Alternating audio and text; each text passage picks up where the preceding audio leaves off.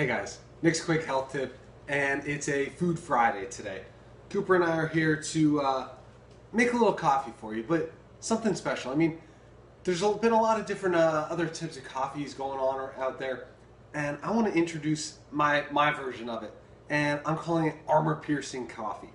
Uh, so what this is, like armor piercing, like ready to run through a wall coffee, you know, like really just ready to go. Uh, picks you up, gives you what you need, but keeps you in balance. And so I've already gone ahead, brewed up just a single cup for myself here this morning. Uh, it's usually all I have, if I even have that much. Uh, but I went ahead, sorry, I'm just straining it here.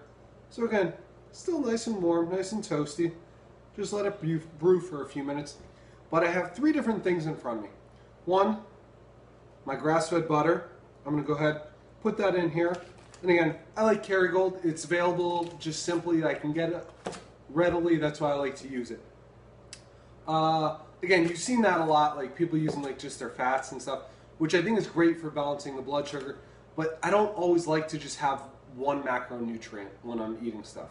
I like to have all three. A little bit of fat, a little bit of protein in the form of uh, just some collagen here. And again, I get like a ton at a time and I'm almost out. I need to refill it up here. Uh, but again, I just put a little scoop of that in, get a couple grams of the fat, get a couple grams of the protein, then some nice local raw honey. Great way to just add it in, get my small source of carbs here. So then now my blood sugar can maintain just that stable balance.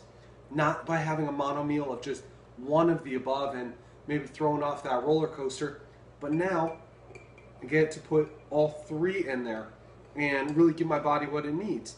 So making sure that it's not going to just get one or another. Now I don't recommend necessarily having coffee all by itself, but if you're going to, this is going to be probably the best way to do so because now you're not going to have that quick rush of the coffee that just punch you in the mouth.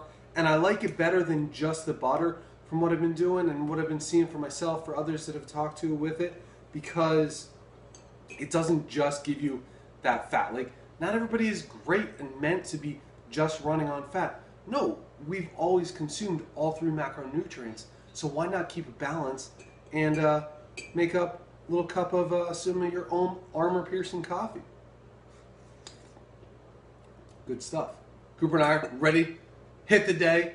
Blood sugar stable. Feeling good and strong. So if you want more quick tips like this, it's time for you. Get some of that coffee. Head over to my website. Sign up for the newsletter. While you're there, take your free brain health quiz. See how this stuff is also helping your brain out. If you do so, I'll send you my four morning secrets to perfect brain health.